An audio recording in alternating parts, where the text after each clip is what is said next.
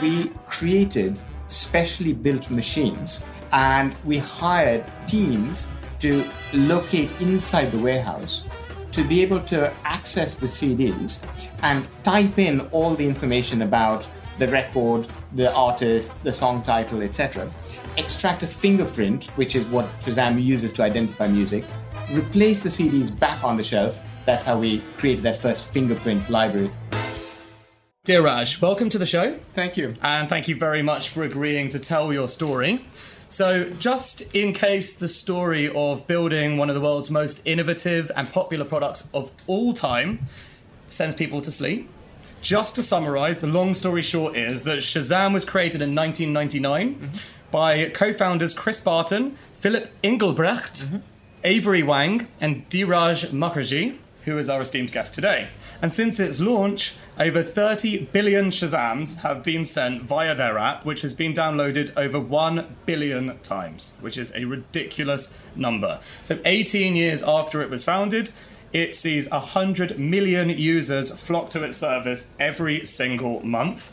But we're going to assume it wasn't always that way.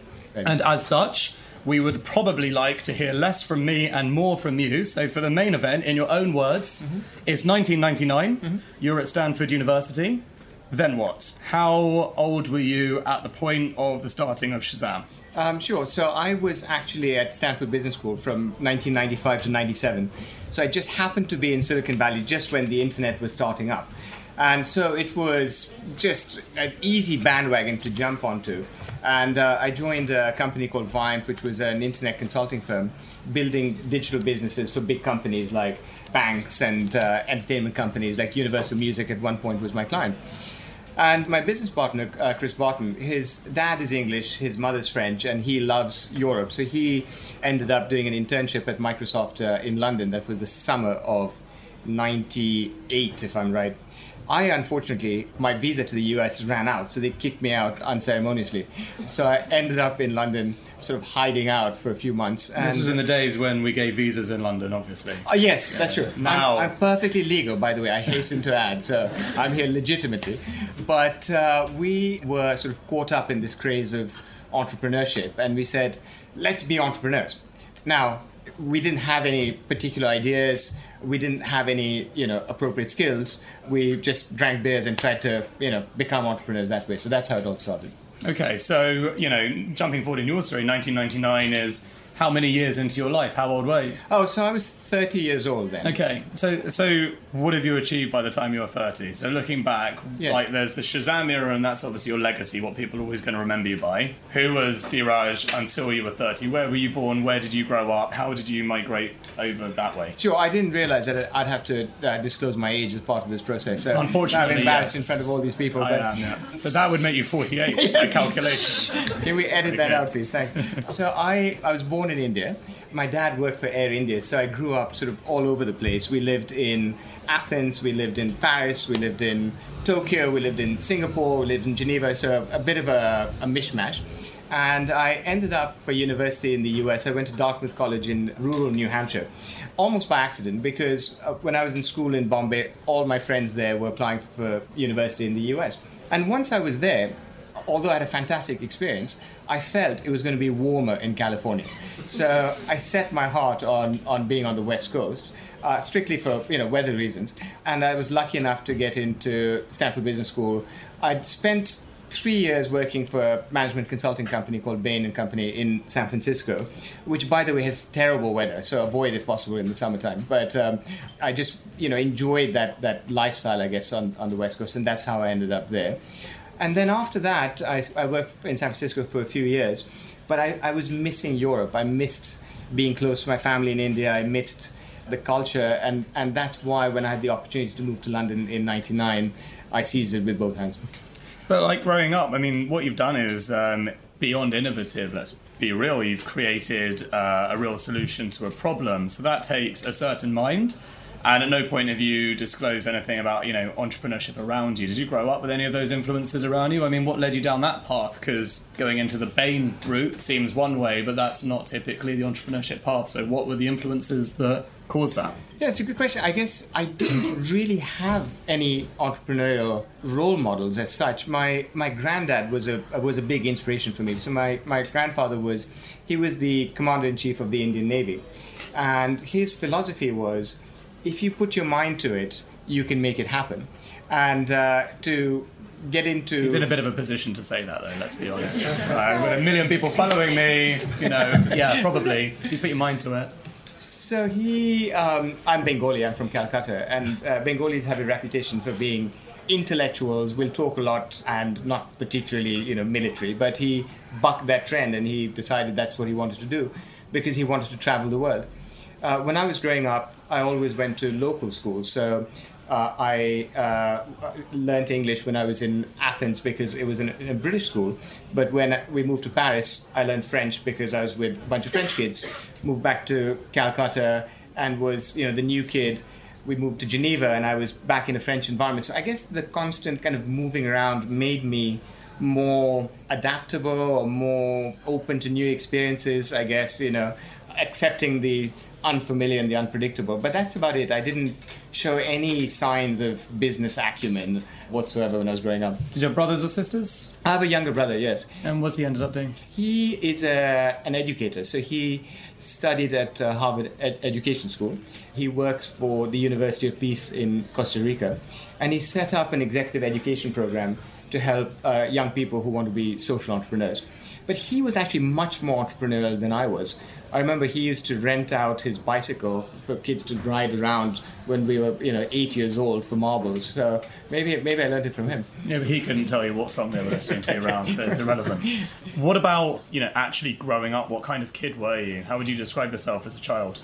Uh, I was a, a, total geek. I mean, I was uh, terribly bookish, not good at sports, and my my mother encouraged me to join the Boy Scouts just to get a bit of fresh air and I was just like a, a slow starter, late late bloomer, you know. But that that's my memories of, of being being a kid. And you've got three kids now, so what do you see in them that reminds you of yourself? Well, fortunately, my kids are much more talented than I am because m- my mother is a wonderful singer. My dad's very musical. It completely skipped me, so I've got no musical talent whatsoever. I think that's an unusual statement from the founder of Shazam. no, no. You found your way into musical talent in your own way, but no, that's exactly right. Because yeah. my business partner, we'd sit around and go, what's that song? I don't know. What, what do you think? I don't know. I have no idea. I mean, that's exactly how we came up with this thing in the first place because we were both entirely clueless.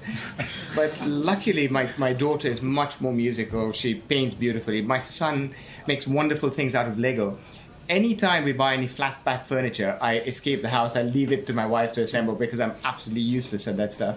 And uh, my youngest one, who's four years old, he's super athletic. I was always like the last kid to be picked for the football team because you know somebody had to you know make up the numbers. But no, so yeah, I'm really fortunate.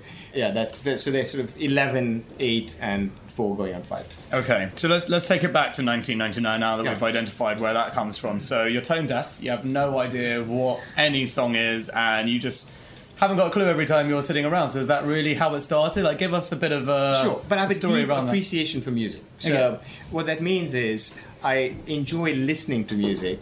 I'm sensitive to it, but I, I can't play an instrument to save my life.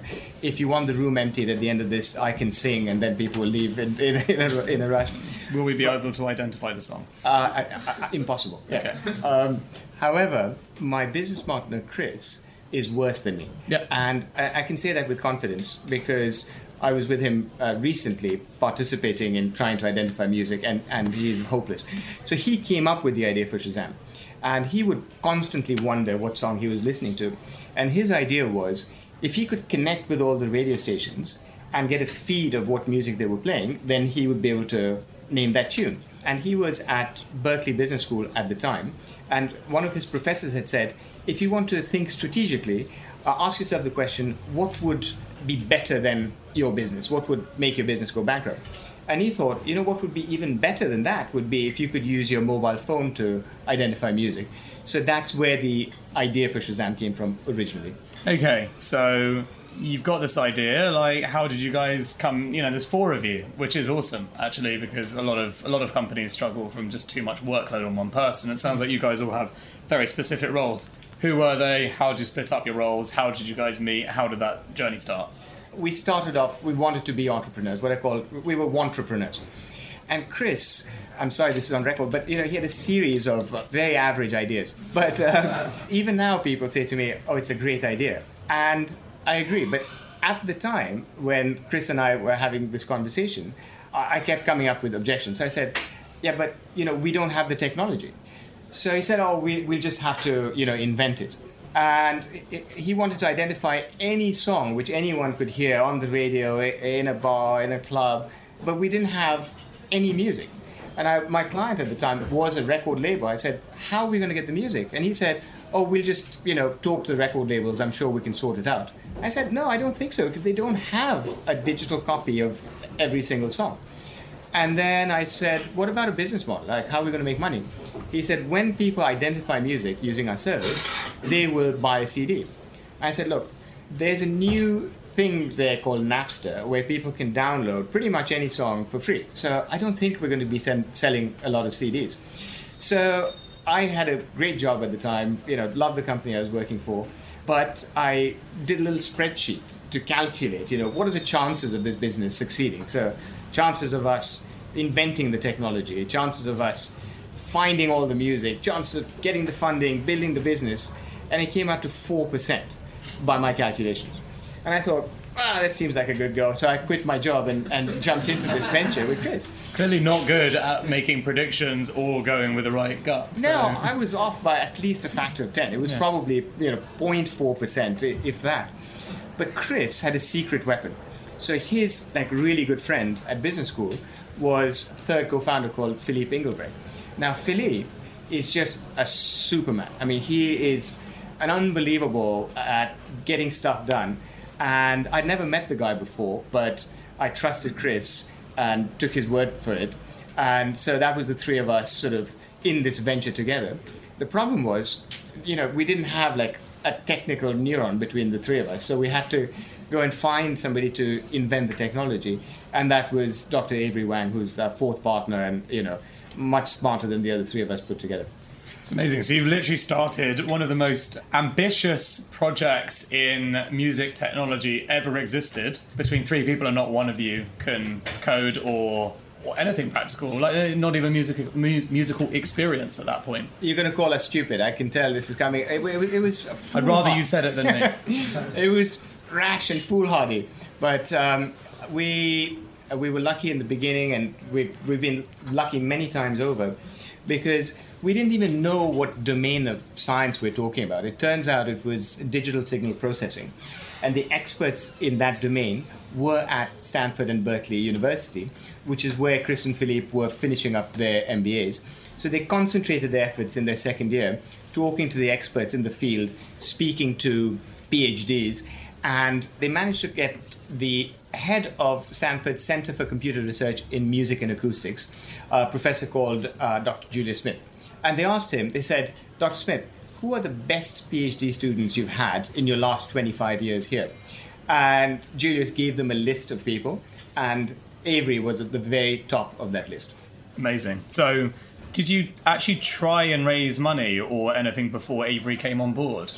No, we didn't try to raise money before Avery came on board because we knew that the proof of the pudding was going to be in that technology. And Uh, how many months are we talking? Like, you know, you guys are now you're a three, and you're looking for this magical fourth co-founder that is essentially the guy that is going to build the technology, so the rest of you can do your thing. yes, How many months was there in between you guys, you three getting together, and Avery joining? yes. So it was o- October 1999 that we started talking about the idea.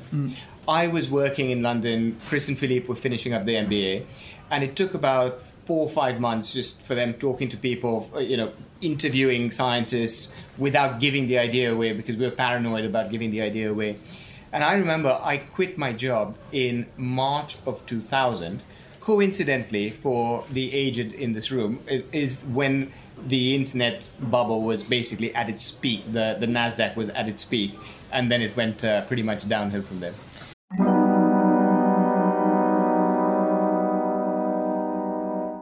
If you're trying to grow your startup and you're dealing with companies outside of the UK, you're probably going to need ISO 27001 at some point. It's not the sexiest acronym, but it's basically the global standard for proving your security practices are up to scratch, like how you handle customer data. The same goes with SOC 2. You're going to need it if you're a SaaS company. But achieving these security frameworks can be very tedious and very costly. This is where our partner, Vanta, comes in. Vanta automates up to 90% of the work for certifications like ISO 27001, SOC 2, GDPR, HIPAA, and more, getting you audit ready in weeks instead of months, and saving you up to 85% of the cost. And as a special offer, our listeners get 20% off Vanta. Just head to vanta.com slash secret leaders. That's V-A-N-T-A dot com slash secret leaders for 20% off. There's a link in the description.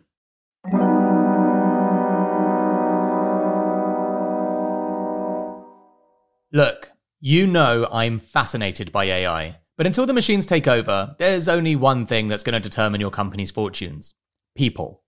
This isn't some kind of hollow point to make me look good. If you speak privately to any successful entrepreneur, they'll confirm it's true. So, if you're a leader of a growing business, then you should check out Personio. It brings together all the important HR things like hiring, onboarding, payroll data, performance reviews, and so on. You don't want loads of employees sending you emails asking for time off. You want to be able to see things objectively, like it's taking you too long to hire. You want to do performance reviews well, having clear goals for people that are logged in a centralized system. And you want to do all these things in one simple tool without having to become an HR expert. All of this is possible with Personio. Check it out at personio.com forward slash secret leaders. That's personio.com forward slash secret leaders. There's a link in the show notes. So you've got this fourth genius on board, and then you're going out to raise money for something that's never existed before. Doesn't really make sense, presumably, to most people, and you're doing it at the time after the bubbles burst. Yes and no. So the good news was that because there were three of us business types, so we were all over writing the business plan. We had enough energy to contact prospective investors. We had a fantastic financial model which spelt out what a wonderful business there was going to be. And poor Avery was locked in his basement trying desperately to invent this technology. We gave him three months. We said, you know, by by summertime we need to hit the road and raise raise funding. So he was heads down trying to, you know, shut out the noise of his two kids at the time and invent this. And literally on schedule, he managed to create the demo, which then let us go to market and raise the first round of funding in the summer of 2000, but before the bubble had completely oh, burst. Okay. It was sort of deflating, but there wasn't blood on the streets quite yet. And where did you raise that first money and, and how much did you raise? So we raised a million dollars from a range of private investors. We reached out to people who had a background in music, or worked for a mobile phone company or understood technology. And the, the clincher really was showing them the demo. And people would say, wow, like you can really do that with 15 seconds of music with a lot of background noise and interference and the distortion which comes from the microphone of a mobile. We ended up in some very interesting places. I remember we met with the chairman of EMI in his penthouse in uh, overlooking the Thames, and they'd all say, very interesting I need to speak to my wife before I can make a decision. That was the, the usual pattern. I mean, just to give some idea on how incredible that technology really is, it's 2017, and Rich gets upset if I touch the table because it ruins the recording. so just imagine how amazing that really is from Avery. Okay, how did you actually describe Shazam to your first investors? Like, you know, it's so obvious now. You just Shazam it. It's a word, it's a verb, it's in the dictionary, everything. What did you say back then? How did you set this in someone's mind, or could you only do that with a product demo? Uh, no, I think it was as simple as saying, name that tune from your from your mobile and it was an idea which I think resonated with almost everyone mm. because it's just one of those scratches which of itches that everyone feels and you've got to scratch. And we tapped into that and the demo really kind of brought it to life. But i think the concept was was very simple.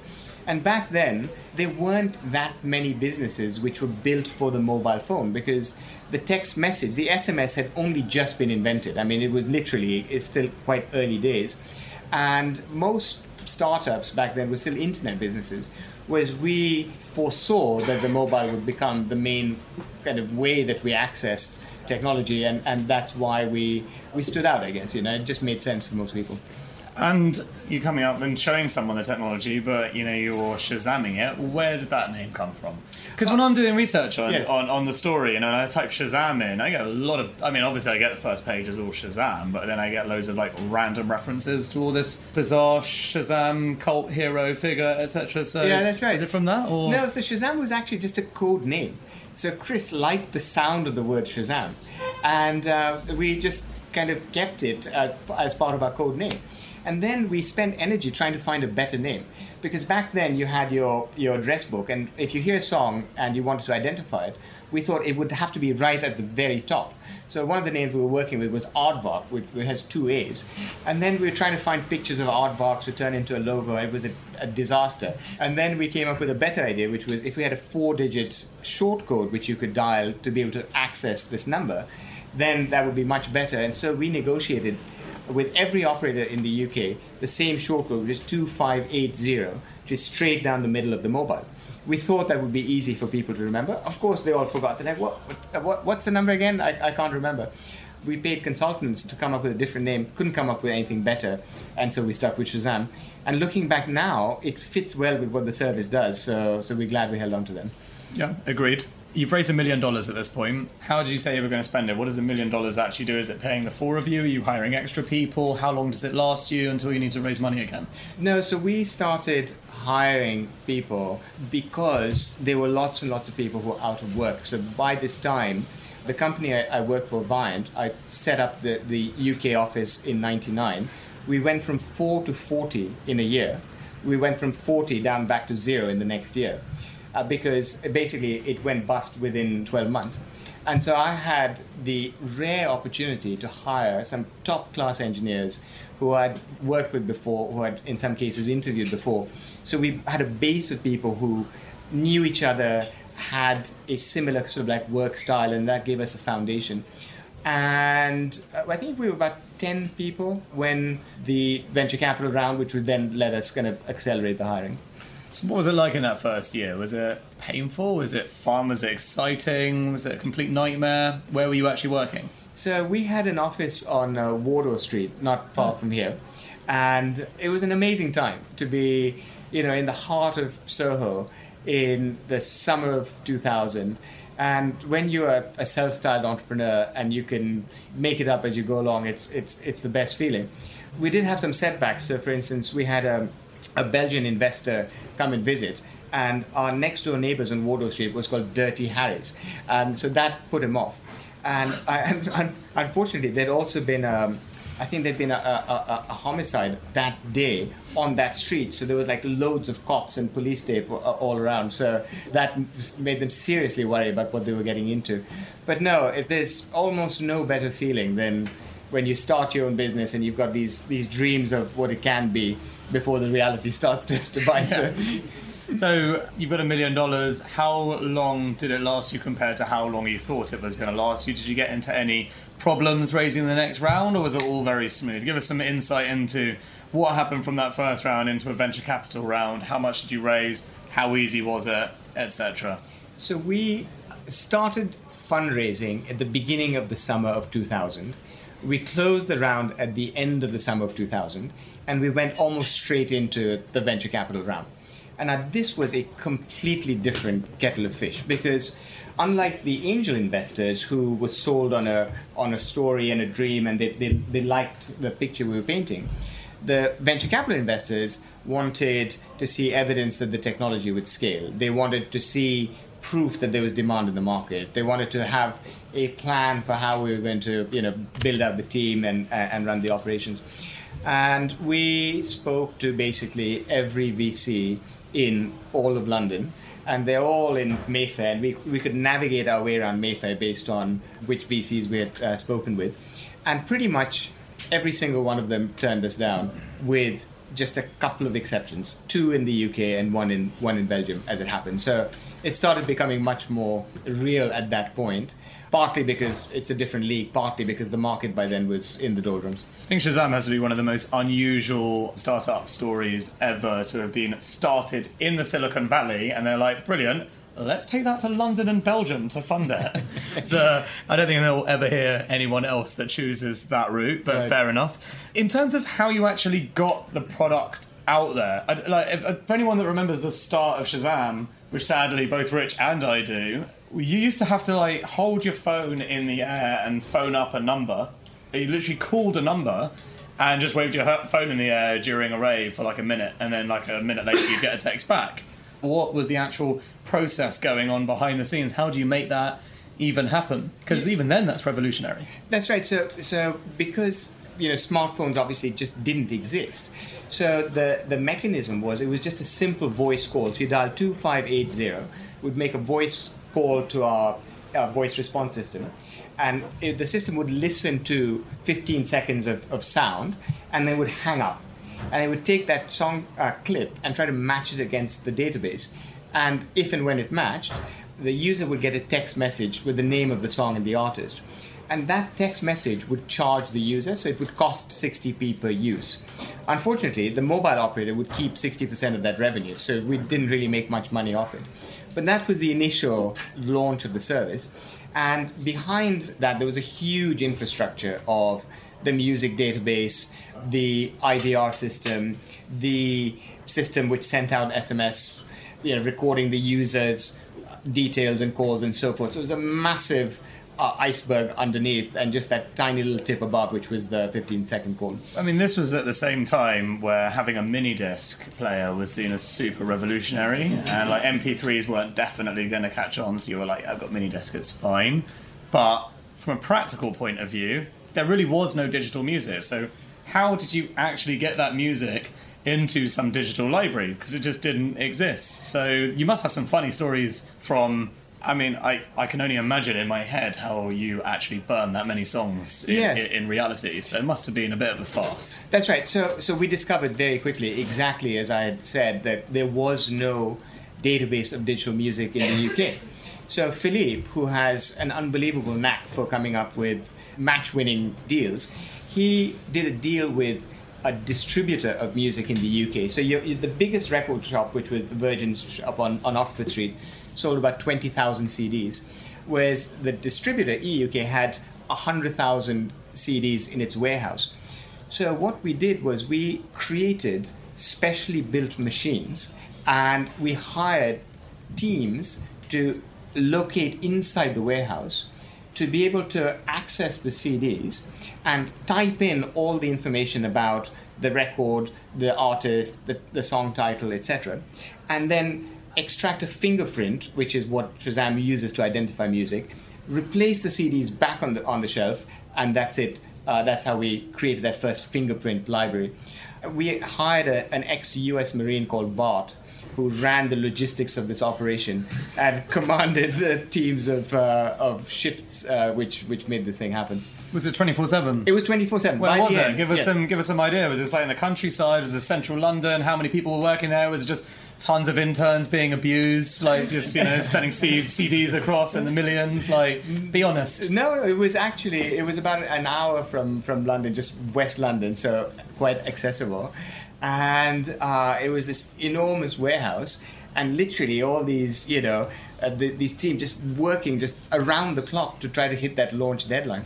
And uh, it was absolute madness because it took us 13 months from the time we raised our venture capital round to actually launching the service. And my big fear is that we'd run out of cash before we launch, which is, you know, then it's it's all over.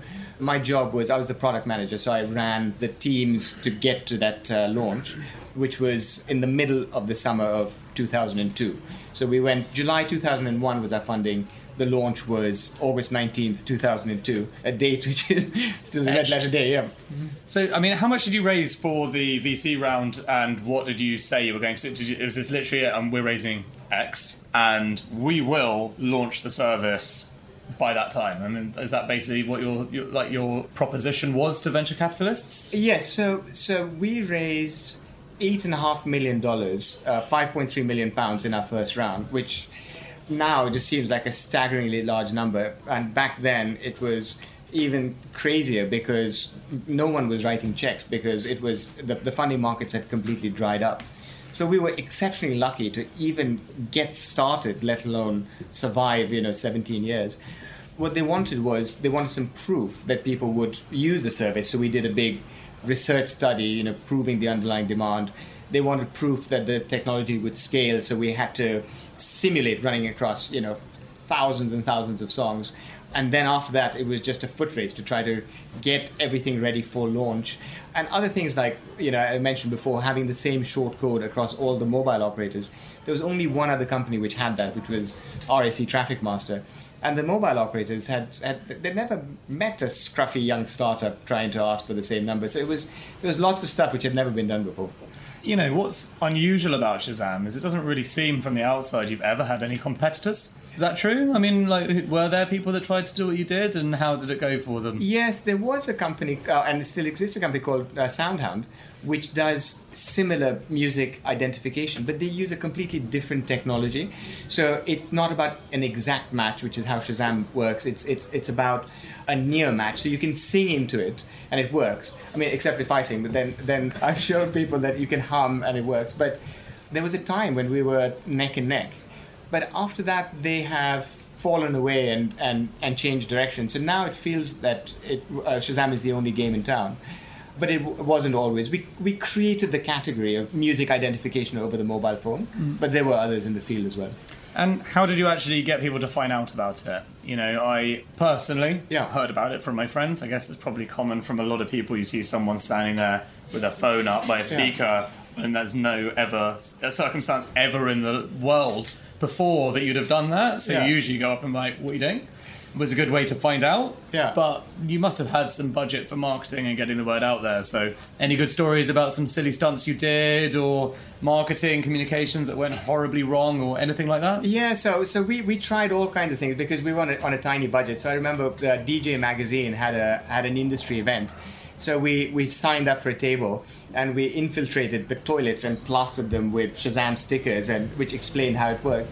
And the main thing was we had to try to get the message out. You can use your mobile to identify music by dialing this number. And that seems simple now, but for a lot of people, they didn't know what we were talking about. So by far the most effective was radio advertising. And the way it worked was our marketing director, uh, Vijay Solanki, used to work in, in radio. And he designed an ad which would be the last ad in the ad break. And it would say, There's this new service, this is how it works, try it on the next song. And then the music would come on. We'd make sure we had that song in our database. And they were, Really? Like, are you serious? And they tried and it would work.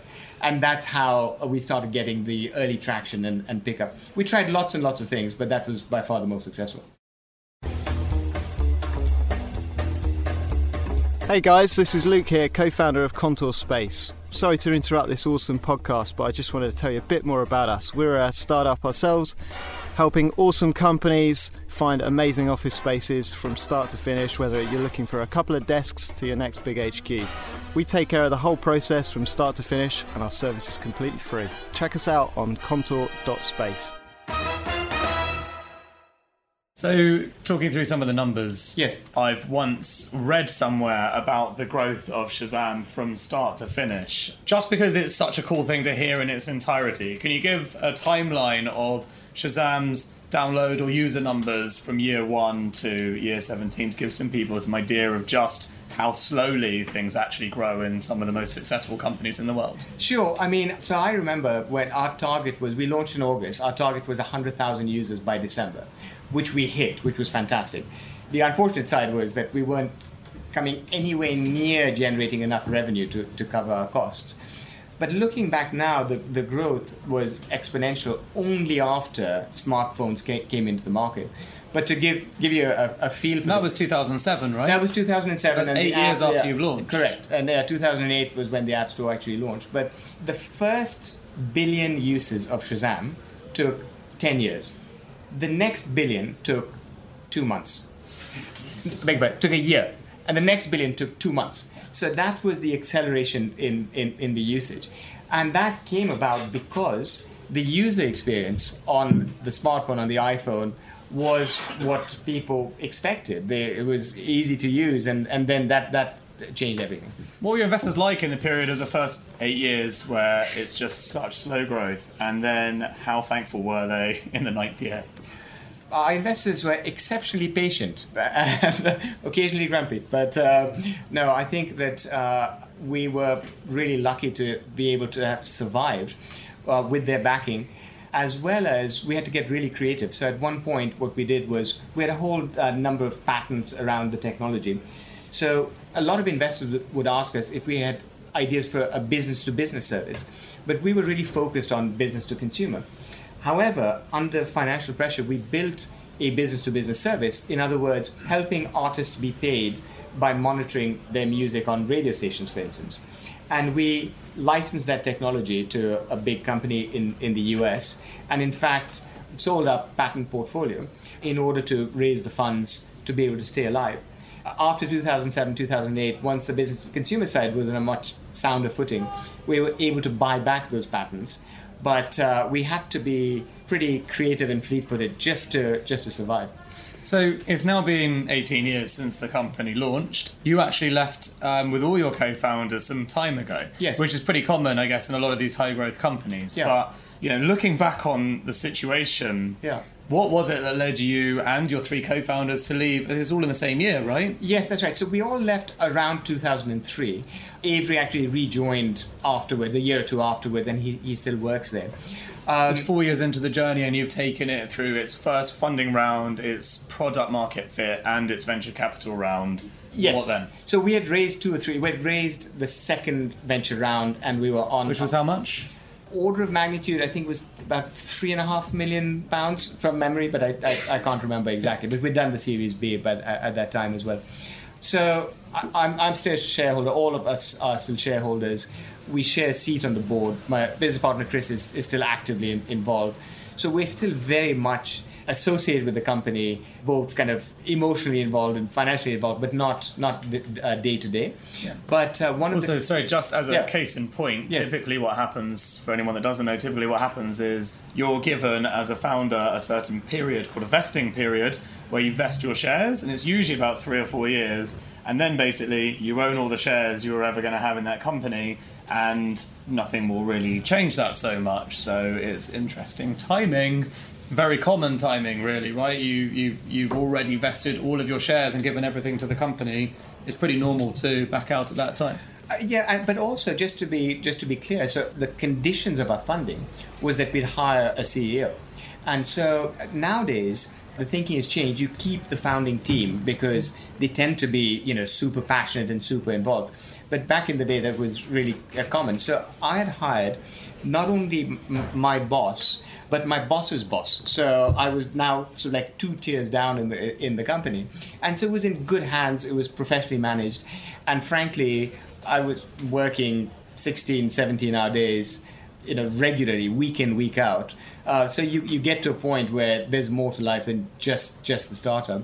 But uh, i left and i joined save the children. So i wanted to do something completely different and kind of give back rather than just think about you know building a business chris and philippe went back to the bay area both joined uh, google so chris joined google philippe joined youtube so they still had a taste for the startup life so just going back to like the moment you were leaving was it your decision as a foursome? Was it individually and then it was like dominoes? Did your investors ask you to leave? How was that experience? You know, thinking back to it from a practical point of view, what really happened? Yeah, so I mean, the, the, the company was really uh, in difficult times because we were losing money every month because we had an incredible burn with the team which was needed to sustain the business and all the business models which we tried were just trickles of cash so we had, you know, voluntarily taken pay cuts, for instance, you know. But it was clear that for the survival of the company, we'd need to, you know, trim back. And we, unfortunately, we had to. Uh, it was one of the saddest things is let people go. But for us, it felt that the time was right. Like we had done our jobs. We had, yeah, we'd fulfilled our roles, you know. And I can't speak for the others, but for me personally, I wanted to do something which gave back and considered others and not just about that that particular business. And how different do you think the company has gone in some respects from the original vision? If you'd have stayed in there, all four of you, do you think it would have gone exactly the same way, growth aside? Let's Yeah. assume you would have grown it Yeah. to be as big, like Yeah. product vision, TV ads, all that kind of stuff. Was that very much in the original thought process? You know, it's very strange because for many years, for about 10 years, Shazam followed exactly the original idea, which is use your mobile to identify music. And it just surpassed our, I guess, wildest expectations. Mm. It's only in the last five or six years where there's much more about visual identification, being able to interact with campaigns on TV and so forth that we hadn't thought about that at all. And frankly, it's a much more kind of like diverse and uh, contemporary business. But almost bizarrely, the joke was we had we had feature ideas back in 2000 which hadn't been built, you know, in 2010. So we didn't do a number of awkward pivots. Let's put it that way. Okay, fair enough. Surely you're hoping that the company continues its growth and goes towards a successful exit or an IPO or something, and surely that then means you can actually be as rich as all your friends probably think you are.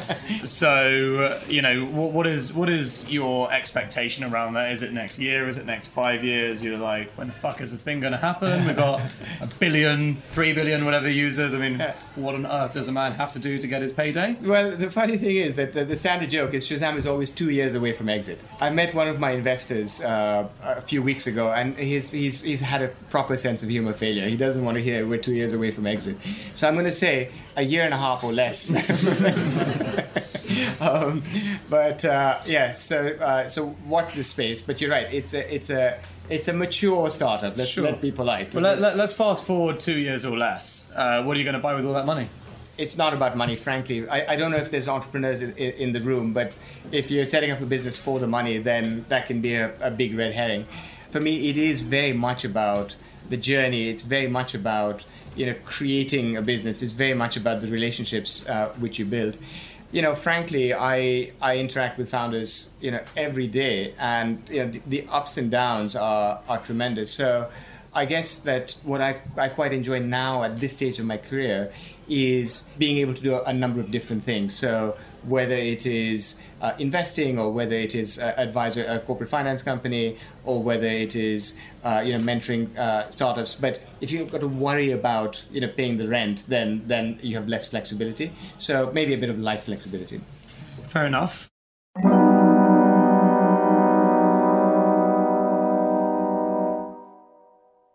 Can you share some insights? I mean, this has been really obviously very interesting about all the good times and stuff, but can you actually share some insights over the stress and some of the low points in your journey? Because obviously, founding a company is not all roses, and you hear that, you know, obviously took eight years to get to the first billion, but, you know, there must have been some incredibly tough moments in there as well. You know, from our point of view, it's always good to share um, any lessons around, you know, the tough moments and just being real about what was super difficult. Any lonely moments? Can you give us any insights there? Yeah, I think I think the toughest moment for me was I I, I hired a a really old friend of mine. Uh, we used to work together before Shazam, and uh, he came to me at, at one point. He said, "You know, I'm working so hard that I don't have uh, any fresh food in my fridge. It just it, it it's going off before I can eat it. You know, I'm I'm, I'm here all the time. You know." And I was like, "Well, I don't know what to say. You know, we are where we are." And uh, unfortunately, a few weeks or a few months later, we had to let people go, and he was one of the people that we had to let go. And his his flatmate came up to me in a pub and said, "How could you? You know, like what do you mean?" He's like, "How could you, you know, rob him of his job?" And I was like, "Do you know what that feels like when you have to lay off one of your old friends? We used to go out like every night together before we started the business, and then he's working for you, and then you know you have to let him go. It's terrible, you know." We had uh, a guy we'd hired who had a four-week-old baby, and we had to let him go. And back in those days, if you lost your job in 2002, 2003, you couldn't just find another one just down the road, and we weren't, you know, paying people a, a big severance or anything like that. So it was quite painful. The only thing which we avoided, we never, we were very conscious, is that if you run out of cash, you switch off the lights, you let everyone go. That that's you know game over. We never got to that point, but uh, we were in board meetings where if you have more liabilities than assets, you're trading insolvent. You are criminally liable as a board director. They will lock you up. So we check: Are we solvent? Yeah, okay, we can keep going. But you know, li- literally had to check on a week by week basis that we weren't uh, we weren't in violation. You started with three founders, like I said earlier. That's uh, unusual and awesome in its own way. Yeah. Um, are you still all friends? Do you hang out? What's the situation with them? Yeah, so this so I'm exceptionally good friends with with all my co-founders. So I'm going to be back in San Francisco in a couple of weeks for my uh, business school reunion, and we're all going to catch up. And this is like one of these stories which is made for TV, not because four guys get together, have a great time, and stay friends. There's there's there's no drama. But I think that the lesson for me was because we shared values in common, and because we trusted each other, it made for a stronger company, and it made for a group of friends which we kind of helped each other out through thick and thin. And I look back now and uh, g- give you a specific example. So when uh, we agreed to start the business, Chris volunteered to be CEO, and we said that that's great, you know, go for it. But he insisted that we divide the equity equally, so we all had a quarter of the business. So there was no there was no hierarchy. We were all equals. That set the tone for the interactions. And I think that you know, if I were to give any advice to an entrepreneur, would be, you know, pick the people who uh, will stand by you when when times are tough, because they are plenty of tough times, and not just in business, but in in anything. I think having that set of values is so important. And unfortunately, in business and in life, people take shortcuts. They cut corners. They'll you know be opportunistic. And uh, we're, we're, we're lucky that uh, at the core we had a, that, that, that friendship. You mentioned earlier you do lots of uh, mentorship and investing, and you know you you help young founders Yeah. um, build businesses now. Yeah. So, what are some of the things that you see them doing? In case anyone's listening, or in the room, common mistakes you see those founders do that you try and get out of them, try and make them think about it a different way. There's some things that really wind you up that you see them doing. it's so kind of case by case but uh, unfortunately when you start a business you you know you think big and and you you see the opportunity which is exactly as it should be and i i still tend to think like an entrepreneur but with the experience you can see where the potholes and the traps are so what i do is to say if you put a contract in place with one company make sure you've identified another one in case the first one falls through if you uh, sign up an advisor, make sure that you have a clawback provision if they don't deliver. You know, so all the um, hedging and the plan Bs, which is not necessarily instinctive to, to entrepreneurs, is what I can help them with. But more of the time, it's more about the emotional, the emotional aspect of trying to find the right hire and, and etc. and connecting with the right people. Who do you invest in? Who do you advise? Like how? What's the spark? Is it like the person has so much energy you just have to help them because you feel that vibe, or is it their idea? Does it have to be both? How do you pick? Yeah, I, I mean, I, I'll give you an example. I won't name names, but I heard an entrepreneur, uh, well-known entrepreneur speak the other day, and she said that she had a project with a paid client, and the programmer she was working with quit. So she taught herself to program in order to deliver the project, so she could keep the money that she had already charged. Now that is a really good example, an indicator of a true entrepreneur. And so you you see those traits coming through when you when you talk to, to entrepreneurs. I mean, they I can't generalize, but those they, they, you get these strong signals where whatever it takes to make it happen. What's the best piece of advice you've ever been given? I I think as as an entrepreneur, uh, it's just make sure you raise enough money. Don't run out of cash. Make sure you have enough money. That was the best piece of advice. It's it's very tried. It's you hear it all the time. But the best question actually I, I was asked, which when I was working at Oracle for a summer when I was in, in Silicon Valley, I had my boss's boss was French, and he'd walk by and he'd say, "Are you having fun?" And that's all he ever said to me. And I, I said, "Yeah, I'm having fun," you know.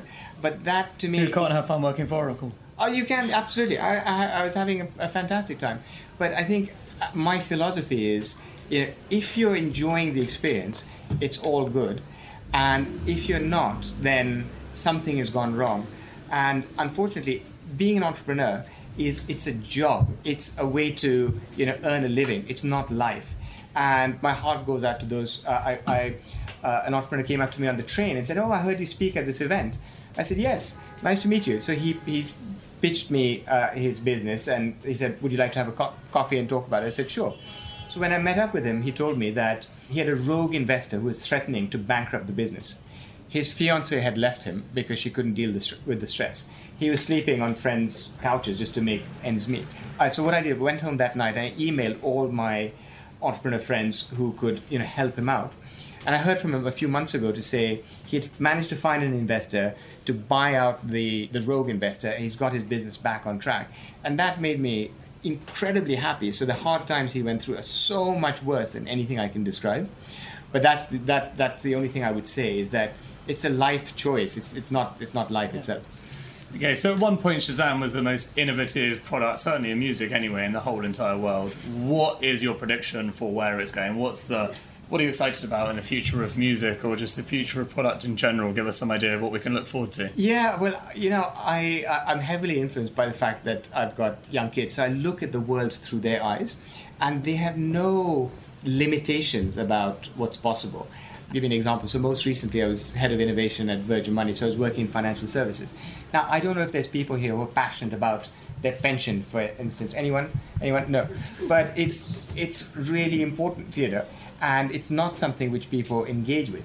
But bringing money to life, for instance, and making it fun and instinctive is what I find really exciting. And that could be, you know, using virtual reality. It could be using games, so you know, you get your head around compound interest. The, the human brain doesn't tend to work in that way, but one can use technology to bring that life. And frankly, having a sound financial footing is much more important than finding out what that song is. And I think the opportunities are going to be incredible. So everything that's gone in the past is is great, but I think we're going to have so many new ways of getting rid of some of the human biases and failings that we have. So, you know, you've not mentioned, but do you not reckon that we're just not going to need our phones? You'll be able to like hear a song and think of it, and Shazam's going to be able to tell you what it is at that point. Do you think that's going to happen on the inside of your mind? Yeah, I definitely think so. I think I think the combination of you know an, ambi- an ambient uh, external sound and uh, the brain activity will will send the signal to identify that song yeah piece of cake Fantastic. Thank you very much, everyone, for coming. Thank and, you so um, much. I yeah. really appreciate it. Uh, Thank you to. Really appreciate it. Thank you very, very much. Here at Mindset Win, we want to give you the tools to become better at what you do. Taking inspiration and wisdom from our guests, we will hear stories, strategies, tips, and tricks. Told by leading names in sport and beyond. Who know what it takes to get to the very top. There will be two episodes each week packed with amazing stories and practical takeaways for us all to follow. Search for Mindset Win on YouTube and on your favorite podcast app. Next week on Secret Leaders. So I thought, okay, if someone else could do this, open a chain of organic supermarkets, there's no reason I can't. So I did.